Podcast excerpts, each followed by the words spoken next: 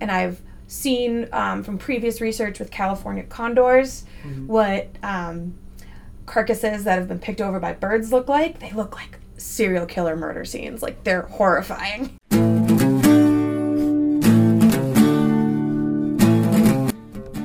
This is Ecological Adventures, the official podcast of the UF IFAS Department of Wildlife Ecology and Conservation. I'm Rhett Barker. Ecologists go from their own backyards to the edges of the earth in pursuit of knowledge, dealing with discomfort, sometimes dangerous animals, and unpredictable situations. They're rewarded with adventure and fascinating insights into the workings of the planet's life. Today's guest is Adia Sovie, a PhD candidate here. Her work has taken her on adventures around the world. What do you study? I study um, global change and how that affects um, mammal populations and communities. Mm-hmm.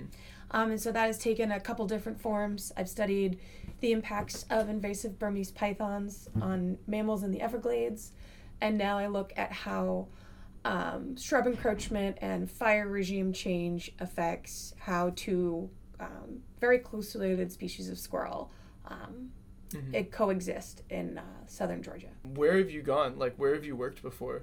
So before uh, here, as a student at WEC, I've worked down in the Everglades. Um, I briefly did a small project out in Grand Canyon. I've gone um, to South Africa with my thesis advisor, and my main field site now for my PhD is at the Jones Ecological Center in southern Georgia. Mm-hmm.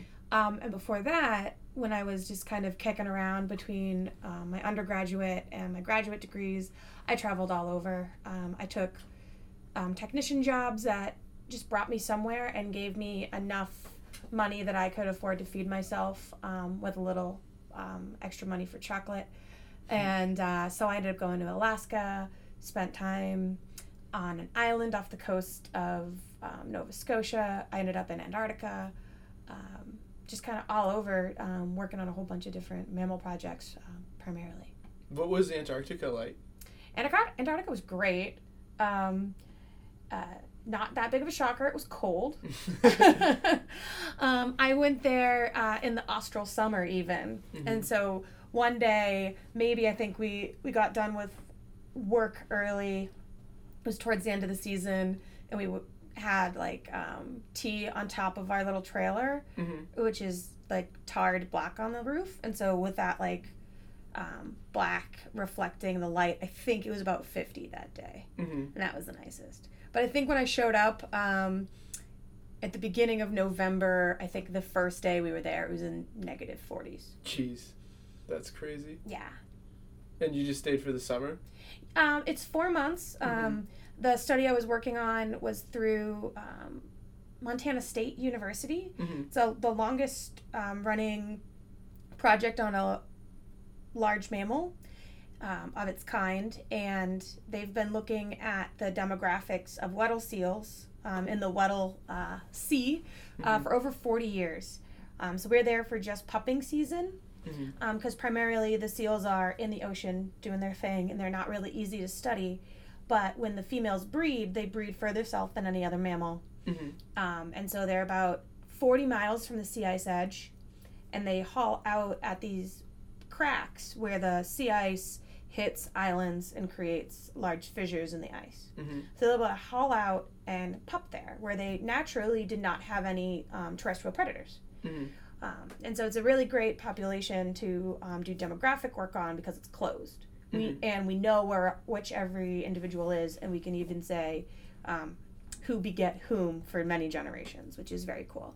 And so my just technician job was to go out every day and look for new babies and tag them. Cute. Yeah, it was it was a great, dirty, easy job, and I had so much fun. Yeah. What's an unexpected experience that you've had because of your work? unexpected experiences. I mean, I've had a lot. Mhm. um, one one thing that I particularly loved or never got used to when I was in the Everglades um, was it was just part of my research. I was studying what was the mortality factors of marsh rabbits. Mhm. Um, and coming from a mammal background, I had certain ideas of what that would end up looking like. Mhm. and, you know, um, in my control sites, dead rabbits look like dead rabbits. You know, um, a Mhm. mammal comes in and they kind of, you know, eat the whole thing because they like to break bones and get at the marrow inside. And Mhm. so you just kind of end up with a radio collar on the ground with some fur around it. Um, and I've seen um, from previous research with California condors Mhm. what um, carcasses that have been picked over by birds look like. They look like serial killer murder scenes. Like they're horrifying. How so?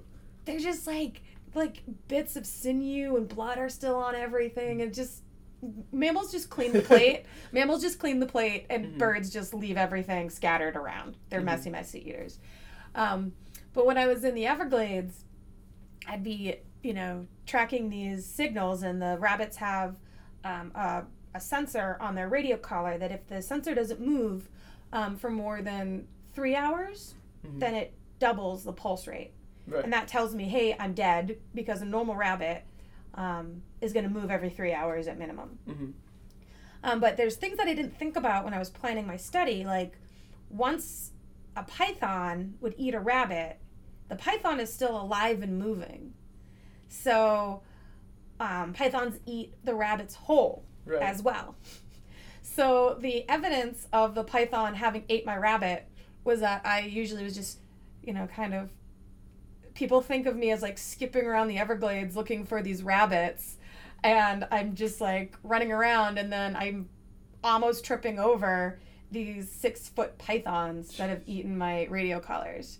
Um, that was the other really unexpected thing too, is how well um, camouflaged even huge six foot snakes can be. Mhm. Um, that I would get right up up there before I realized that oh my gosh, that's a giant snake that's longer than me than I am tall instead of a one kilogram marsh rabbit. Right. Yeah. Um, so I think that was kind of the most uh, exciting and fun things that I did is is accidentally tracking these giant snakes around for.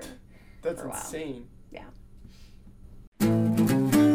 Thanks to Adia Sovie for sitting down with us. To learn more about her work and the work of the Wildlife Department, check out the links in the description. Today's music was provided by Jason Shaw. His work is also linked in the description. Until next time, thanks for listening.